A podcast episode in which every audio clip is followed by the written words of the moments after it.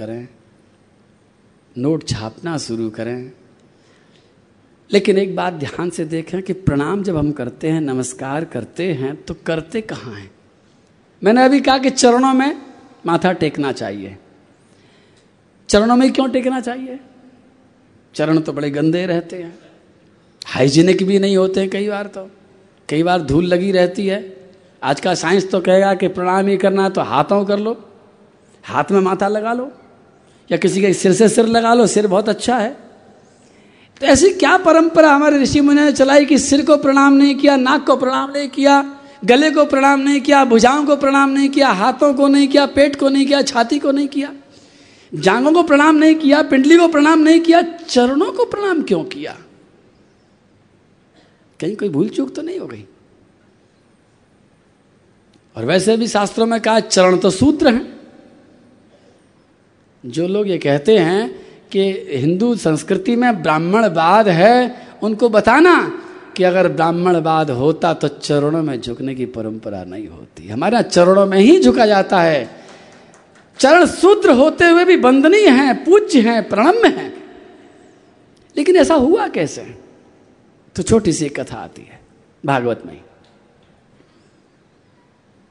क्योंकि जब ये घटना घटी थी प्रणाम वाली, तो बहुत बड़ा उपद्रव मचा था। ऋषि मुनि वहीं थे, सब ऋषि मुनि परेशान हो गए थे कि भाई हमने तो इस नमस्कार किया था दक्ष प्रजापति को इसके लिए कि एक औपचारिकता है, नमस्कार कर देते हैं, लेकिन हमारे नमस्कार करने से इसका अगर अहंकार बढ़ रहा है, और इतना अहंकार बढ़ गया, आपको तो मालूम है सारी कथा, आप सब जानते हैं क्या हुआ, अंत में गला कट गया, बहुत बड़ा हो गया, सर्वनाश हो गया। अहंकार बढ़ेगा तो यही होगा।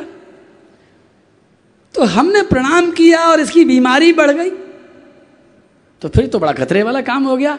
इसलिए हे ऋषि मुनियों, ये पता लगाओ कि दुनिया में ऐसा कौन है जिसको हम नमस्कार भी करें और जिसका अहंकार भी ना बढ़े,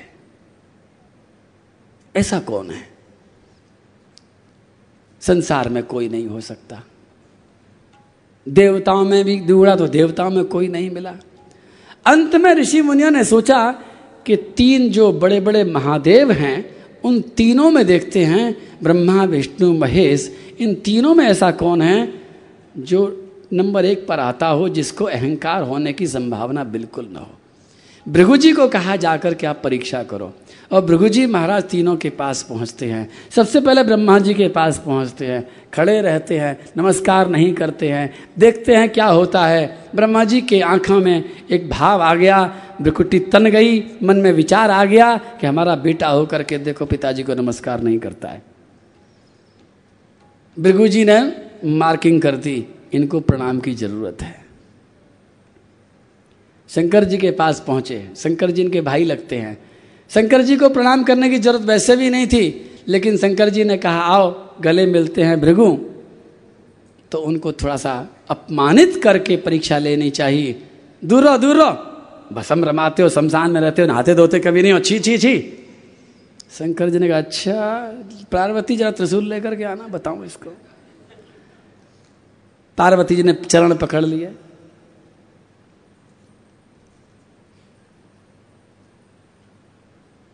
बोलो कन्हैया लाल की। भृगु जी महाराज वहां से भी चल दिए, और फिर पहुंचे श्री नारायण के पास में, इनकी परीक्षा लेकर के देखते हैं। तो नारायण भगवान शेषैया पर सो रहे हैं, योग निद्रा में शयन कर रहे हैं। थोड़ी देर तक तो खड़े रहे, फिर देखा ऐसे तो परीक्षा होगी नहीं, परीक्षा देने वाला तो सो रहा है, कैसे परीक्षा लें। भृगु जी ने उनकी छाती में लात मारी, और जैसे ही लात पड़ी भगवान अचानक उठे, उठ करके सबसे पहले प्रणाम किया। प्रणाम करने के साथ साथ में कान पकड़ करके क्षमा मांगी, और उनके चरणों को सहलाते हुए कहा प्रभु आपने बहुत अच्छा किया, मुझे जगा दिया, मुझे जगा हुआ रहना चाहिए था, ब्राह्मण मेरे सामने आए और मैं सोता रहूं, ये मेरा बहुत बड़ा अपराध है। लेकिन मुझे चिंता इस बात की है कि मुझे जगाने के प्रयास में आपके इन कोमल चरणों में मेरी कठोर छाती से चोट तो नहीं लग गई कहीं। और उसी समय ये निर्णय हो गया कि वास्तव में प्रणाम करने लायक कोई है तो श्री नारायण है, जिनको छाती पर लात मारने के बाद में जो ये रिएक्शन कर रहे हैं, जो ये परिणाम दे रहे हैं। लौट करके आए और आ करके उन्होंने सभी ऋषि मुनियों से कहा कि परीक्षा ये है और परीक्षा का फल ये है, अब बताओ क्या निर्णय करना है। सब ऋषि मुनियों ने निर्णय किया कि प्रणाम तो सबसे पहले श्री नारायण को ही करेंगे, सबको करेंगे, मना किसी को नहीं है, लेकिन पहले नारायण को करेंगे। लेकिन भृगु जी महाराज नारायण को प्रणाम करने के लिए एक साधारण मनुष्य क्षीर सागर तक कैसे जाएगा? वो आपकी तरह थोड़ी ही जोड़ के चला गया, एक साधारण मनुष्य कैसे जाएगा प्रणाम करने के लिए? और उन्होंने इस ब्रह्मांड के प्रतिनिधि, इस अंड को देखा, जो अंड में है वही ब्रह्मांड में है। इस विराट पुरुष का जब उत्पादन उत्पत्ति हुई थी तो उस समय जो जो कुछ देवता जहाँ जहाँ विराजमान हुए थे, इस मनुष्य शरीर में भी वही देवता रहते हैं। मन में कौन रहता है? चंद्रमा रहता है। बुद्धि में कौन रहता है? श्री ब्रह्मा जी रहते हैं। अहंकार में कौन रहता है? श्री शंकर भगवान रहते हैं। आँखों में कौन रहता है? सूर्य रहते हैं। हाथ में कौन रहता है? इंद्र रहता है। चरणों में कौन रहता है? चरणों में श्री नारायण का निवास है। इसलिए हम सब चरणों में प्रणाम करते हैं। हम किसी के पैरों को नहीं छूते हैं, हम तो पैरों में रहने वाले श्री नारायण को छूते हैं, नारायण को प्रणाम करते हैं, नारायण से आशीर्वाद लेते हैं। हमारे प्रणाम का, हमारे नमस्कार का कोई आशीर्वाद दे या न दे, कोई फर्क नहीं पड़ता। आपके नगर में किसी बैंक की ब्रांच है, हेड ऑफिस नहीं होगा, हेड ऑफिस कहीं और होगा, और हेड ऑफिस वाली जो बैंकें होती हैं वो गांव गांव अपनी ब्रांच खोल देती हैं। किसी भी ब्रांच में पैसा जमा करने से पैसा सीधा हेड ऑफिस में ही दर्ज हो जाता है। खजांची, पैसा लेने वाला ऑफिसर, पैसा लेने वाला क्लर्क कितना ही बेईमान है, अगर उसने बैंक का ठप्पा लगा दिया है तो पैसा तो बैंक में जमा हो गया है, पैसा तो बैंक से मिलेगा ही मिलेगा, उसे कोई नहीं रोक सकता है। उसी तरह से हमने जब अपना माथा किसी के चरणों में श्रद्धा से रख दिया है तो जिसके वो चरण हैं वो आशीर्वाद दे या न दे, इससे कोई फर्क नहीं पड़ता। आशीर्वाद तुमको हेड ऑफिस से मिल जाएगा। आओ प्रणाम करते हैं, आज बैंक में अकाउंट खुलवाते हैं आपका, और सबसे पहले हम श्री राधा रानी को प्रणाम करते हैं। हम कन्या के भी आगे चलते हैं, उनको प्रणाम करते हैं। शत सत प्रणाम, सत शत प्रणाम, सत शत प्रणाम, सत शत प्रणाम, सत शत प्रणाम, सत शत प्रणाम, सत शत प्रणाम, सत शत प्रणाम। हे प्रेम देवी शत शत प्रणाम, हे प्रेम देवी शत शत प्रणाम, शत शत प्रणाम, शत शत प्रणाम, शत शत प्रणाम, शत शत प्रणाम। एक मिनट भी मत खोना, मानसिक रूप से श्री किशोरी जी के चरणों में अपना सिर रख करके अकाउंट खुलवा रहा हूँ। ये ग्रेस मिल रहा है, बैंक में जानकारी नहीं होती है ना तो अकाउंट नहीं खुलता है, राधा रानी की कृपा से अकाउंट में खुलवा रहा हूँ। लेकिन हमें प्रणाम केवल राधा रानी के चरणों में ही नहीं करना है, हमें तो बहुत जगह करना है। सब देवन को देव कन्हैया, सब देवन को देव कन्हैया, सब देवन को देव कन्हैया, सब देवन को देव कन्हैया। रस की राजवंशी को बजैया, रस की राजवंशी को बजैया, रस की राजवंशी को बजैया, रस की राजवंशी को बजैया। राजा की स्वामिनी महारानी, राजा की स्वामिनी महारानी, राजा की स्वामिनी महारानी, राजा की स्वामिनी महारानी, ब्रज की गोरी राधिका नाम, ब्रज की गोरी राधिका नाम। शत शत प्रणाम, शत शत प्रणाम, शत शत प्रणाम, शत शत प्रणाम। हे प्रेम देवी शत शत प्रणाम, हे प्रेम देवी शत शत प्रणाम, शत शत प्रणाम, शत शत प्रणाम, शत शत प्रणाम, शत शत प्रणाम। हे प्रेम देवी शत शत प्रणाम, हे प्रेम देवी शत शत प्रणाम, शत शत प्रणाम, शत शत प्रणाम, शत शत प्रणाम, शत शत प्रणाम, शत शत प्रणाम, शत शत प्रणाम, शत शत प्रणाम, शत शत। जय जय श्री राधे श्याम। कैसा लग रहा है आपको ये हथौड़ा दे करके? हथौड़ा है, कई नाम दे सकता हूँ मैं इसके, नोट छापने की मशीन है। अच्छा एक बात बताओ, अगर मैं आपको वो रिजर्व बैंक के नोट छापने वाली मशीन पकड़ा दूँ जाते समय, कोई जुगाड़ बैठा दूँ और मशीन दे दूँ आपको और आपसे कहूँ कि देखो ईमानदारी से इस मशीन को चलाना, बेईमानी मत करना, खाली दस नोट से ज़्यादा मत छापना, तो बताओ दस ही छापोगे या?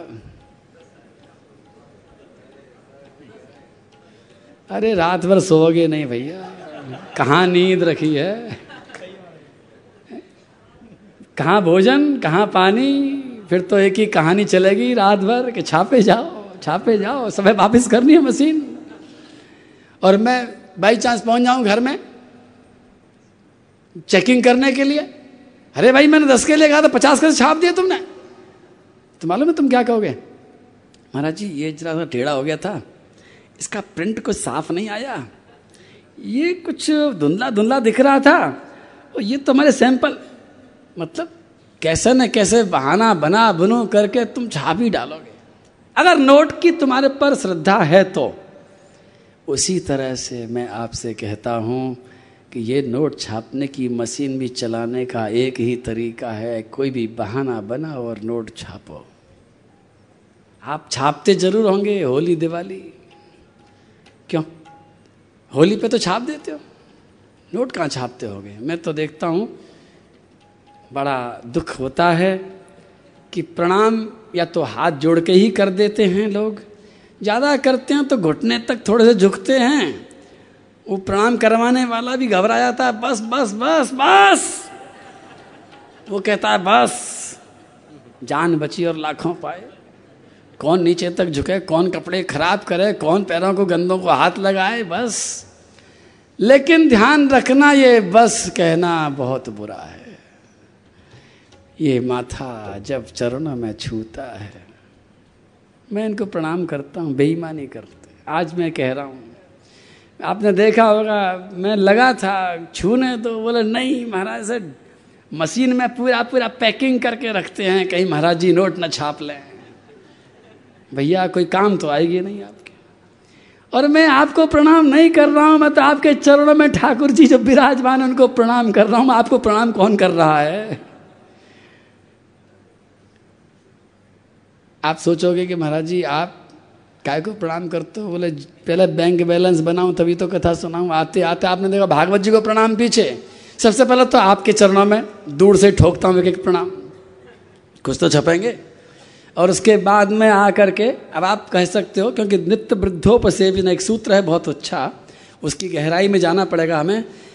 अभिवादनशीलस्य नित्य वृद्धोपसेविना चत्वारतस्य वर्धन्ते आयुर्विद्या यशो बलम।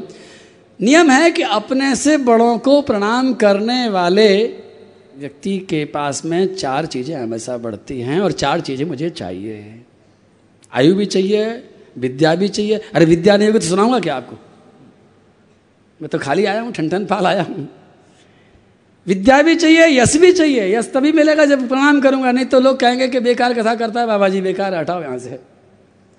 यश भी तभी मिलेगा जब प्रणाम करूँगा, विद्या भी तभी मिलेगी जब प्रणाम करूँगा, और स्वास्थ्य भी तभी ठीक रहेगा जब प्रणाम करूँगा, और ताकत भी तभी आएगी जब प्रणाम करूँगा। इसलिए सबसे पहले आ करके इनके चरणों में। अब आप एक बात कह सकते हो, ये भी कह सकते हैं कि महाराज आप बड़े हैं क्यों प्रणाम करते ही कहोगे ना, उम्र में बड़ा हूँ, सफ़ेद सफ़ेद बाल हो गए इसलिए लगता होगा।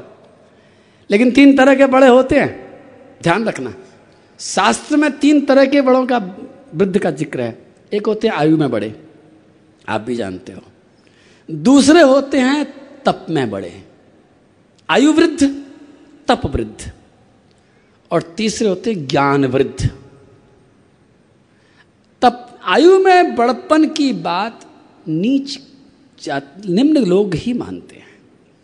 जितनी बुद्धि छोटी होगी उतने लोग आयु की बात करते हैं। लेकिन जैसे ही चेतना बढ़ती है आदमी कहता है कि नहीं, आयु की बात नहीं करनी है, अब तप की बात करनी है। तप में जो हमसे बड़ा है वो हमसे आयु में छोटा होने पर भी बड़ा है, हम उसे प्रणाम कर सकते हैं, हमें प्रणाम करने का अधिकार है। अब समझ गए? अच्छा सोलह साहब ये कह रहे हैं उसमें भी पीछे हैं, अभी तो एक तुर्फ और बाकी है, एक पत्ता। ज्ञान में आपको, ज्ञान में भैया ये जो आप बजाते हो ना, ये क्या नाम है इसका है? हाँ, ये मेरे को इसकी ए बी सी डी भी नहीं आती है। अब इसका ज्ञान तो आपको मुझसे ज़्यादा है। ये कीबोर्ड बजाते हैं, कीबोर्ड में उंगली नहीं रख सकता, मैं पता ही नहीं कैसे बजता है। तबले में थाप मारूंगा तो मेरे से कुछ बजेगा ही नहीं। हारम बजाना मुझको आता नहीं, खोल बजाना मुझको आता नहीं, इतना अच्छा गाना मुझको आता नहीं। तो ये ज्ञान में सब मेरे से बड़े हो गए कि नहीं हो गए? लगाओ इस बात पर जयकारा, बोलो भागवत। दही बड़े बनाने तो सीखे आपने, लेकिन इंसान को बड़ा बनाना भागवत तुम्हें सिखाएगी। हमें कैसे किसको बड़ा बनाया जाना चाहिए, बड़ा बनाना भी हमारे हाथ में है। समाज ने हमको सिखाया कि दूसरों को छोटा बनाओ और खुद बड़े बन जाओ। भक्ति कहती है दूसरे को बड़ा बनाओ, खुद छोटा बन जाओ। क्यों? क्योंकि छोटा बने जो सो हरि पावे। छोटी जैसे छोटी बूंद नीर की दूध में घुल मिल जाए, छोटा बने जो सो हरि। निर्णय कर लेना, बड़े बनने के चक्कर में उस दक्ष प्रजापति का सिर कट गया, बकरे का सिर लगाना पड़ा बाद में। और भक्ति कहती है छोटा बन जाओ, छोटा बन जाओ, छोटा बन जाओ। भगवान भी कहते हैं छोटे बन जाओ। भगवान खुद दिखाते हैं, खुद करके सिखाते हैं। यज्ञ हो रहा था बहुत बड़ा, राजसू यज्ञ हो रहा था, युधिष्ठिर जी महाराज ने किया था। और उस यज्ञ में सब लोगों को काम बांट रहे थे भगवान श्री कृष्ण। भीम, भोजन का जिम्मेदारी तुम्हारी है। द्रौपदी, परोसगारी तुम्हारे जिम्मे है। कर्ण, तुम दान करोगे बैठे बैठे, खजाने पे दुर्योधन बैठेगा। सबके अलग अलग काम बांट दिए। भीम बोला कन्हैया तुम कुछ करोगे, खाली बैठे रहोगे? कन्हैया बोले दादा हम तो पढ़े लिखे नहीं हैं, बड़े काम तो हम कर नहीं सकते हैं। हम तो दो काम करेंगे कि जितने भी मेहमान मेहमान आपके यहाँ पर आएंगे, अतिथि आपके यहाँ पर आएंगे, उनके जूतों को साफ करेंगे। और जब सब लोग भोजन कर लेंगे तो सबकी पत्तल उठाने की जिम्मेदारी मेरी है। क्यों? क्योंकि भगवान जानते हैं कि छोटा कर्म करके कोई छोटा नहीं होता। छोटा बने जो सो हरि पावे, छोटा बने वही हरि पावे। छोटा बने जो सो हरि पावे, छोटा बने वही हरि पावे। छोटा बने जो सो हरि पावे, छोटा बने वही हरि पावे। छोटा बने जो सो हरि पावे, छोटा बने वही हरि पावे। जैसे छोटी बूंद नीर की, जैसे छोटी बूंद नीर की, जैसे छोटी बूंद नीर की दूध में घुल मिल जा।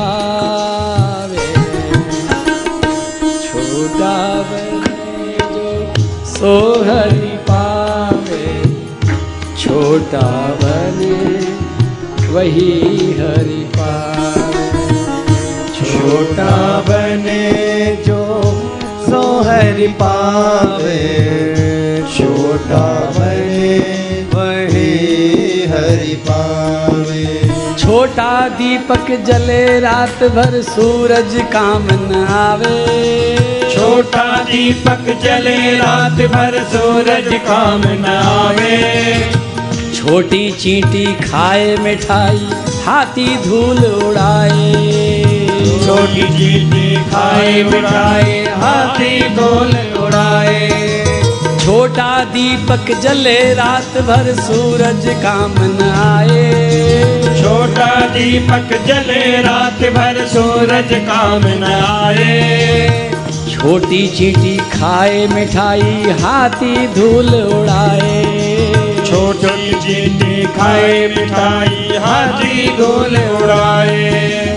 छोटी सुई निकाले कांटा तोप खड़ी रह जाए, छोटी सुई निकाले कांटा तोप खड़ी रह जाए। छोटी सुई निकाले कांटा तोप खड़ी रह जाए, छोटी सुई निकाले कांटा तोप खड़ी रह जाए। कुटिया में बाजे एक तारा महल खड़ा पछताए, छोटा बने जो सो हरि पावे, छोटा बने वही हरि पावे। छोटा बने जो सो हरि पावे, छोटा बने वही हरि पावे।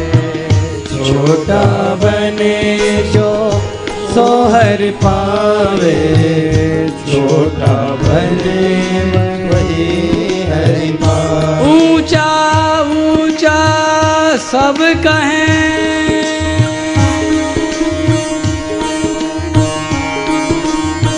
छोटा कहे न को, समाज ने सिखाया है ऊंचे बनो ऊंचे बनो ऊंचे बनो। ऊंचा ऊंचा सब कहें छोटा कहे न को, और जो सबसे छोटा बने वो सबसे ऊंचा हो। छोटा बने जो सो हरि पावे, छोटा बने वही हरि पावे। छोटा बने सो हरि पावे, छोटा बने वही हरि पावे।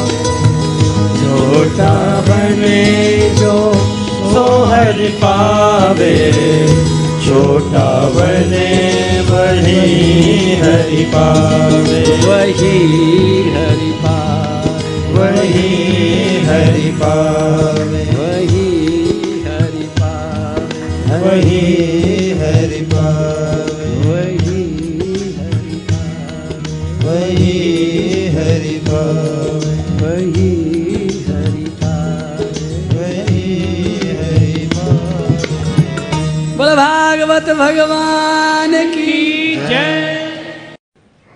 आपकी बीमारियों की सबसे बड़ी जड़, बड़े बड़े विश्व के विश्व स्तरीय मनोवैज्ञानिकों ने खोज करके निकाला है कि संसार की सारी बीमारियों की जड़ क्या है। मैं भागवत की बात नहीं कहता हूँ, मैं साइकोलॉजिस्ट लोगों की बात करता हूँ, और उन्होंने इस तथ्य पर पहुँच करके घोषणा करी कि सबसे बड़ी बीमारी है इन्फेरिटी कॉम्प्लेक्स, हीन भावना। दुनिया की सारी बीमारी इसी से पैदा होती है, उनका कहना है। हमारे मन में हीन भावना है, कहीं ना कहीं छिपी है, अंदर बैठी है, और वही कारण बनती है डिप्रेशन का, वही कारण बनती है सारी भागदौड़ का, वही कारण बन जाती है सारी बीमारियों का। उन्होंने यहाँ तक खोज करी, बहुत अच्छा किया। उनसे पूछा गया इसका उपाय क्या है, बोले उपाय हमको नहीं मालूम। उपाय भागवत के पास है, उपाय इसी अध्याय में है। तीन तरीके हैं जीने के, तीन तरीके हैं सफल होने के। आप दौड़ रहे हैं, लोग भी दौड़ रहे हैं। एक तरीका यह है कि आपको सबके आगे निकलना है तो जोर लगा करके दौड़ो और सबसे आगे निकल जाओ। लेकिन ध्यान रखना, कितना भी जोर लगा लो सबके आगे कभी नहीं जा पाओगे। जब आगे जाओगे तो आपसे आगे कोई ना कोई दौड़ता दिख ही जाएगा, सबसे आगे नहीं जा पाओगे। क्या समझते हो, चले जाओगे? क्योंकि ये दौड़, ये कोई मैथरान की दौड़ नहीं है, ये एक दिशा की दौड़ नहीं है, ये बहुआयामी दौड़ है। अलग अलग दिशा में हम दौड़ रहे हैं। हमने जैसे तैसे कोशिश करके अगर पैसे की दिशा में संसार में सबसे आगे का स्थान प्राप्त कर भी लिया, मान लीजिए असंभव बात है, कई जन्म लग सकते हैं कि दुनिया में सबसे आगे हमें, अब हमारे आगे कोई पैसे वाला है ही नहीं है, तो क्या सोचते हो दौड़ खत्म हो गई? ना ना ना ना ना, दौड़ खत्म नहीं हुई है। अभी तो दौड़ के कई रनवे बाकी हैं। पैसे में आप आ गए हो, अब बुद्धि की दौड़ शुरू होगी। बुद्धि में आप आगे निकल गए हो तो सुंदरता की दौड़ होगी। सुंदरता में निकल गए हो तो राजनीति की होगी। राजनीति में निकलेगा तो स्वास्थ्य की होगी। स्वास्थ्य में निकलेगा तो कला की होगी। कहाँ तक दौड़ते रहोगे? आगे जाने के लिए एक तरीका मैंने बता दिया, एक दूसरा तरीका है। बगल में एक दौड़ रहा है, हम भी दौड़ रहे हैं, ज़्यादा जोर से हमसे दौड़ा नहीं जा रहा है, टंगड़ी मार दो इसमें, ये गिर जाएगा, हम अपने आप आगे हो जाएंगे। टांग मार के गिरा दो किसी को। ये आसुरी तरीका भी एक है, लोग करते हैं। इसको पहले गिराओ तो हम अपने आप आगे हो गए। लेकिन ये दोनों तरीके ठीक नहीं है। तीसरा दोस्त तरीका भक्ति का तरीका है कि हम अपनी दौड़ का रनवे ही बदल डालें। हमें आगे जाना ही नहीं, हमें तो छोटा बनना है। हम छोटे बनने के लिए हम दौड़ेंगे। आप छोटे, हम और भी छोटे हैं, और इस दौड़ में कभी कोई नहीं हारता है, इस दौड़ में सभी जीतते हैं। भक्ति की दौड़ में, छोटे बनने की दौड़ में न तो कोई बीमार पड़ता है, न कोई हताश होता है, चेहरे पर मुस्कान आती है, अंदर से उत्थान होता है, गौरव अनुभव होता है, और साथ साथ भगवान की कृपा भी प्राप्त होती है। कृपा प्राप्त करने का सबसे अच्छा तरीका भी यही है, पात्रता बनती है। आपने शायद एक श्लोक सुना होगा, याद भी होगा, विद्या ददाति विनयम विनयाद याति पात्रताम पात्रत्वात् धनम आपनोति धनात् धर्म तथा सुखम। सुख के स्टेशन पर जाने का ये रूट चार्ट है जो हमने भुला दिया है। आपने जरूर पढ़ा होगा। अंतिम लक्ष्य क्या है? सुख। शुरुआत करते हैं विद्या से, लेकिन विद्या जब चलती है तो अगला स्टेशन आना चाहिए विनय का। विद्या ददाति विनयम। विद्या प्राप्त करके अगर नम्रता नहीं आई है, हमें अपने छोटेपने का एहसास नहीं हुआ है और हम छोटा बनने से डर रहे हैं, तो लगता है हमने कहीं ना कहीं कोई गलत रास्ता पकड़ लिया है। क्योंकि विद्या विनय देती है, और विनयाद आती पात्रताम। पात्रता का मतलब कटोरा, पात्रता का मतलब बर्तन, पात्रता का मतलब तालाब। पात्रता का मतलब पहाड़ नहीं होता है, पात्रता का मतलब तालाब होता है। पहाड़ पर वर्षा होती है, बूंद नहीं टिकती है, सारी की सारी बह करके तालाब में आ जाती है। जिसके पास पात्र होता है वो खींच लेता है, दूर का पानी भी खींच लेता है, आशीर्वाद भी खींच लेता है, लक्ष्मी को भी खींच लेता है, स्वास्थ्य को भी खींच लेता है। विनयाद याति पात्रताम। और पात्रता धन आपनोति। फिर धन का नंबर आता है, और धन का अर्थ केवल पैसा नहीं है, धन का अर्थ सारे प्रकार के धन है। और धनात् धर्मः। धन से सीधे सीधे सुख नहीं मिलेगा, बाईपास मत चले जाना। धनात् धर्मः तथा सुखम। धन से धर्म होता है, यज्ञ होता है, परोपकार होता है। ये सब जब धर्म होता है तो सुख की ऊपर से बरसात अपने आप हो जाती है। ये छोटी सी यात्रा। तो छोटा बने जो सो हरि पावे। आज तक आपने बड़ा बनने के बहुत प्रयास कर लिए हैं और बड़ा बन बन करके भी बड़े नहीं बन पाए हैं। जितना बड़ा बनने की कोशिश करी है अंदर से उतना ही तुच्छता का आभास बढ़ता चला जाता है, और जितना छोटे बनने का प्रयास किया जाता है उतना ही अंदर गरिमा पैदा हो जाती है। तो मैं तो एक ही बात चाहूँगा कि आज से हम चरणों में झुकना शुरू करें, अपने माता पिता को प्रणाम करें, अपने भाई को प्रणाम करें, अपने पूज्य जो भी लोग हैं अपने से बड़े हैं किसी न किसी तरह से उनके चरणों में। तो मैं आपसे पूछ रहा हूँ, क्या मेरी बात अच्छी लग रही है? मैं क्या आपसे एक वचन मांग सकता हूँ झोली फैला करके कि कल से नहीं आज से आप प्रणाम या हथौड़ा चला देंगे? मांग लूँ? मैंने अभी तक तो कुछ मांगा नहीं आपसे, कठिन चीज़ मांग रहा हूँ। आप सोच लेना, बाद में मांग, चलो झोली रहने तो हम बाद में मांग लूँगा। तैयार हैं? करेंगे? बहुत कठिन काम है। हिमालय पर चढ़ना सरल है, एवरेस्ट पर चढ़ना सरल है, लेकिन किसी के चरणों में झुक जाना उससे भी ज़्यादा कठिन काम है। याद रखना, सरल काम नहीं है। जब तक नहीं करोगे तब तक बहुत कठिन है। अब आप करने लगोगे तो अंदर से बहुत रोक टोक होगी, मन कहेगा मत मानो बात, अंदर के पाप भी कहेंगे, अहंकार तो चिल्लाएगा क्या कर रहे हो तुम, इतने बड़े हो गए किसी के चरणों में झुकते हो। लेकिन मेरी बात याद रखना, इन अहंकार की बात मत मानना, मन की बात मत मानना, भागवत की बात मान करके आप अपने सिर को पैरों में रख देना और जल्दी मत उठाना। प्रिंट अच्छा होना चाहिए, जल्दीबाजी में मिस प्रिंट ना हो जाए, कहीं खराब प्रिंट ना हो जाए। कम से कम छः सेकंड इसको रखे रहने दो वहाँ पर, क्योंकि जो नोट छपेंगे वो हम किसी बैंक में जमा नहीं करेंगे, वो किसी तिजोरी में जमा नहीं करेंगे, वो बैंक सीधे के सीधे हमारे प्रारब्ध में, हमारे लल इसको क्या कहते हैं आप लोग, भाग्य, भाग्य में नोट जमा हो जाएंगे। यहाँ से कोई नहीं चुरा सकता है, ये नोट यहाँ जमा होने चाहिए। और मेरा दावा है कि आपको पहले ही क्षण कुछ एहसास होगा, आपके ऊपर आशीर्वाद की वर्षा हो जाएगी, निश्चित हो जाएगी। आशीर्वाद देने वाला देना चाहे या न देना चाहे उसके पास में कुछ भी नहीं है, ध्यान रखना। आशीर्वाद तो ऊपर से बरसेगा, ऊपर से श्री नारायण का आशीर्वाद आपको मिलेगा। और अगर साथ में कहीं हथौड़ी भी चल छनी और चला दी और होठों पर मुस्कान और ये चरणों में प्रणाम हो जाए तो बड़ी से बड़ी अहंकार की दीवाल एक क्षण में गिर जाएगी, कोई रोकने वाला नहीं। श्री शंकर भगवान की इस लीला को फिर से समझ लेते हैं। शंकर भगवान वहाँ से चले आए थे, इनको कोई दुख नहीं हुआ। आप पूछोगे इस बात को कि शंकर जी ने प्रणाम क्यों नहीं किया? पूछो भाई, शंकर जी क्या इतनी सी बात नहीं जानते थे क्या कि प्रणाम करना चाहिए? और साथ में एक बातें भी आती है कि भाई छोटे को प्रणाम क्यों नहीं कर सकते, बड़े को प्रणाम ही क्यों करना चाहिए? एक छोटा सा गांव है आपके प्रांत में, छोटा सा गांव है, मान लीजिए सौ घर हैं और उसमें छोटी सी बैंक की शाखा है किसी स्टेट बैंक ऑफ इंडिया की, और वहाँ पर आप पहुँच गए, एक करोड़ रुपया लेकर के जमा करो, जमा करेगा वो?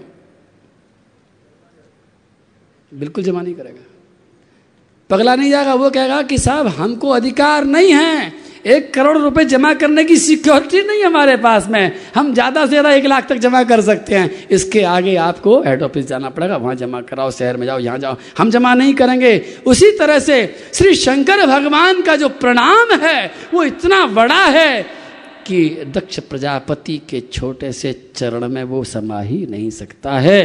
श्री शंकर भगवान तो अपना प्रणाम डायरेक्ट श्री नारायण के चरणों में लगातार जमा करते चले जा रहे हैं।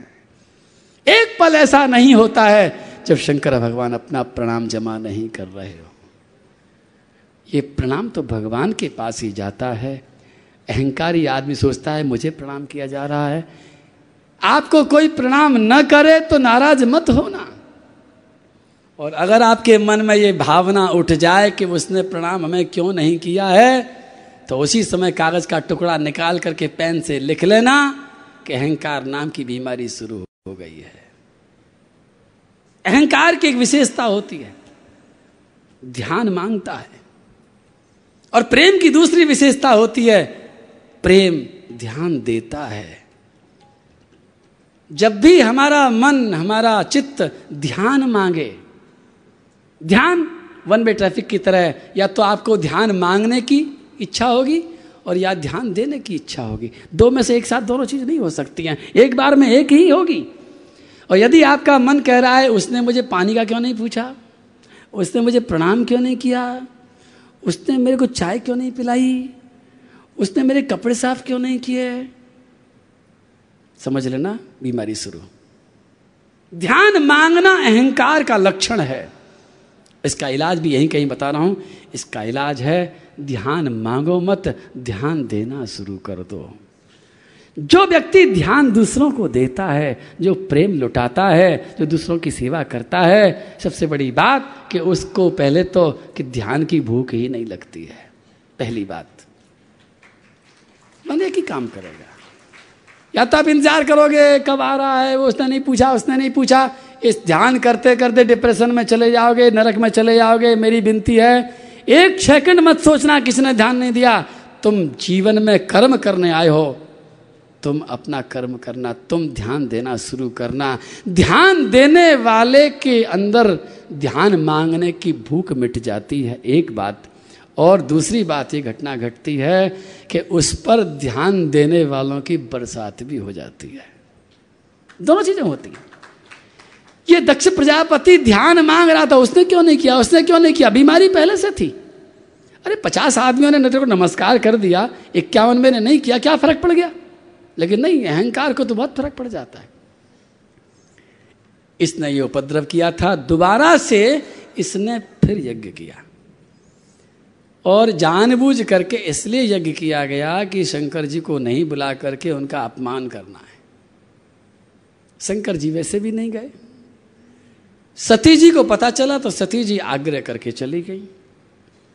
वहां जाकर के उन्होंने अपने पति श्री शंकर भगवान का अपमान भी देख लिया, और उस अपमान के कारण उनको इतनी पीड़ा हुई कि उन्होंने वहीं पद्मासन लगा करके योगाग्नि के द्वारा अपने शरीर को भस्म कर दिया, ये कहते हुए कि मेरे पिता दक्ष, मैं चाहूँ तो आज तुझे भस्म कर सकती हूँ, मैं चाहूँ तो पूरे के पूरे इस यज्ञ मंडप को भस्म कर सकती हूँ, मैं चाहूँ तो सारे देवताओं और ऋषियों और मुनियों को भस्म कर सकती हूँ, लेकिन इन सब को भस्म करने से मेरा उद्देश्य पूरा नहीं होगा। ये शरीर तेरे जैसे अहंकारी से मुझे प्राप्त हुआ है। जब शंकर भगवान मुझे बुलाते हैं तो दाक्षायणी कह करके बुलाते हैं, दक्ष की बेटी आओ,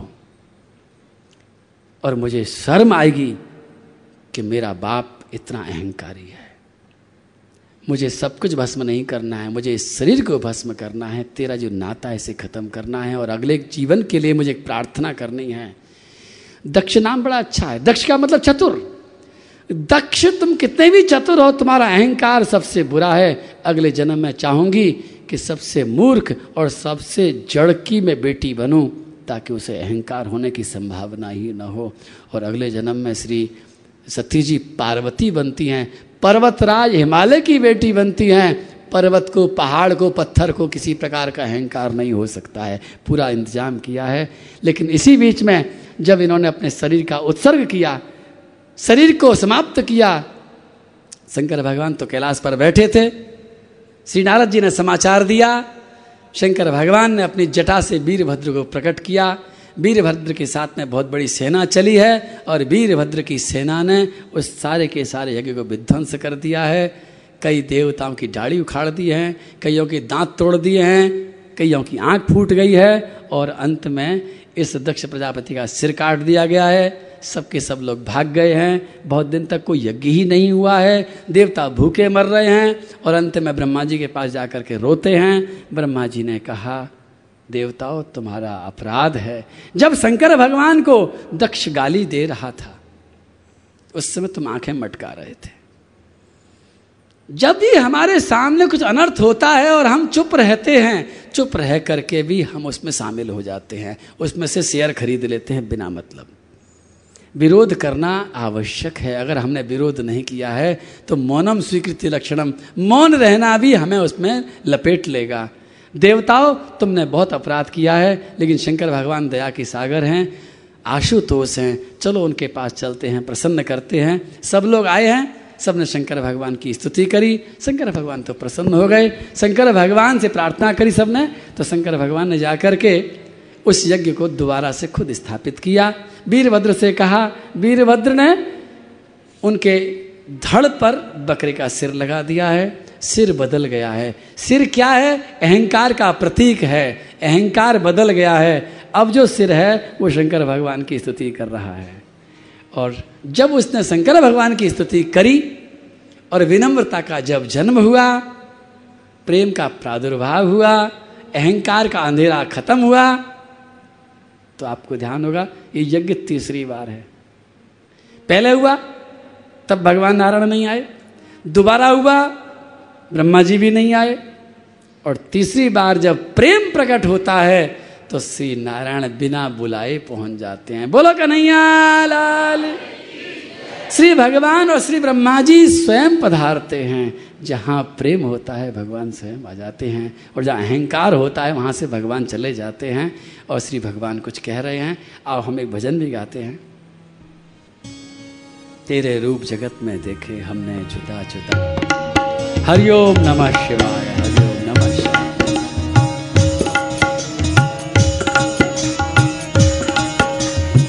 तेरे रूप जगत में देखे, तेरे रूप जगत में देखे, तेरे रूप जगत में देखे, तेरे रूप जगत में देखे हमने जुदा जुदा।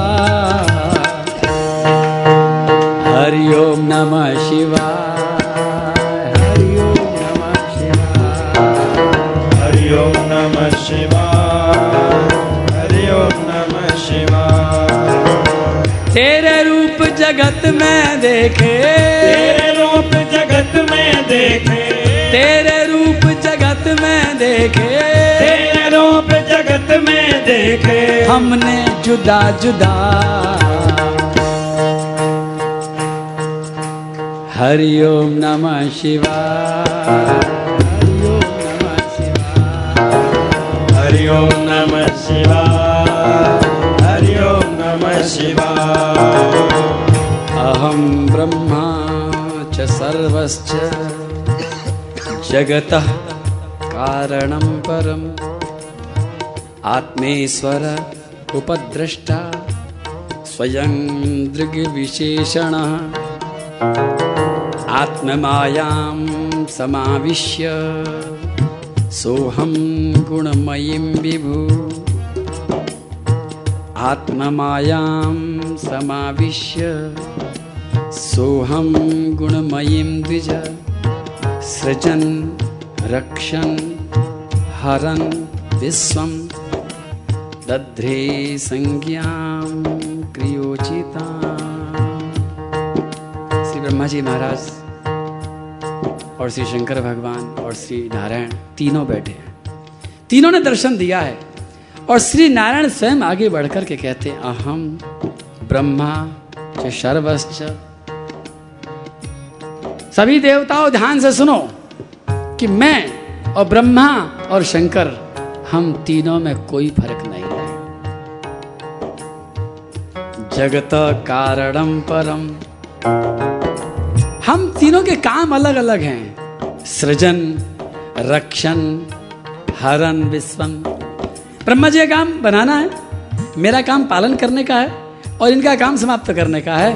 हम तीनों के तीन अलग अलग काम हैं, इसलिए तीन अलग अलग वेश हैं, अलग अलग श्रृंगार हैं, अलग अलग नाम हैं, लेकिन हम तीनों तीन नहीं हैं, एक ही हैं। हमारे रूप अलग हैं। तभी तो मैं गा रहा हूं, तेरे रूप जगत में देखे हमने जुदा जुदा। तेरे रूप जगत में देखे, तेरे रूप जगत में देखे, तेरे रूप जगत में देखे, तेरे रूप जगत में देखे हमने जुदा जुदा। हरिओम नमः शिवाय, हरिओम नमः शिवाय, हरिओम नमः शिवाय, हरिओम नमः शिवाय। हरिओम नमः शिवाय, हरिओम नमः शिवाय, हरि ओम नमः शिवाय, हरि ओम नमः शिवाय। कोई राम कहे कोई अल्लाह गॉड गुरु कोई घनश्याम, कोई राम कहे कोई अल्लाह गॉड गुरु कोई घनश्याम, कोई राम कहे कोई अल्लाह कहे कोई गॉड कहे कोई घनश्याम कहे, कोई राम कहे कोई अल्लाह गॉड गुरु कोई घनश्याम, कोई राम कहे कोई अल्लाह गॉड गुरु कोई घनश्याम। रस्ते अलग अलग हैं सबके पर सबका है एक मुकाम, रस्ते अलग अलग हैं सबके पर सबका है एक मुकाम, रस्ते अलग अलग हैं सबके, रस्ते अलग अलग हैं जाना सबको एक ही जगह पर है, रूप अलग अलग हैं भगवान एक ही है, संप्रदाय अलग अलग हैं लेकिन भगवान का तत्व एक ही है। रास्ते अलग अलग हैं सबके पर सबका है एक मुकाम, रास्ते अलग अलग हैं सबके पर सबका है एक मुकाम। तेरी रहमत अलख निरंजन हो, तेरी रहमत अलख निरंजन सब पर करे दया। हरि ओम नमः शिवाय, हरि ओम नमः शिवाय, हरि ओम नमः शिवाय, ओम नमः शिवाय, ओम नमः शिवाय, ओम नमः शिवाय, ओम नमः शिवाय, ओम नमः शिवाय, ओम नमः शिवाय, ओम नमः शिवाय, ओम नमः शिवाय, ओम नमः शिवाय, ओम नमः शिवाय, ओम नमः शिवाय, ओम नमः शिवाय, ओम नमः शिवाय, ओम नमः शिवाय, ओम नमः शिवाय, ओम नमः शिवाय, ओम नमः शिवाय, ओम नमः शिवाय, ओम नमः शिवाय, ओम नमः शिवाय, ओम नमः शिवाय, ओम नमः शिवाय, ओम नमः शिवाय, ओम नमः शिवाय, ओम नमः शिवाय, ओम नमः शिवाय, ओम नमः शिवाय, ओम नमः शिवाय, ओम नमः शिवाय, ओम नमः शिवाय, ओम नमः शिवाय, ओम नमः शिवाय, ओम नमः शिवाय, ओम नमः शिवाय, ओम नमः शिवाय, ओम नमः शिवाय, ओम नमः शिवाय, ओम नमः शिवाय, ओम नमः शिवाय, ओम नमः शिवाय, ओम नमः शिवाय, ओम नमः शिवाय, ओम नमः शिवाय, ओम नमः शिवाय, ओम नमः शिवाय,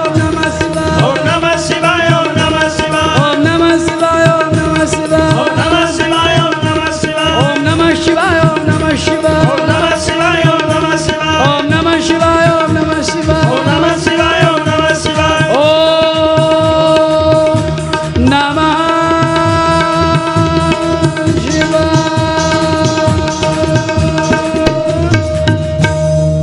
शंकर भगवान।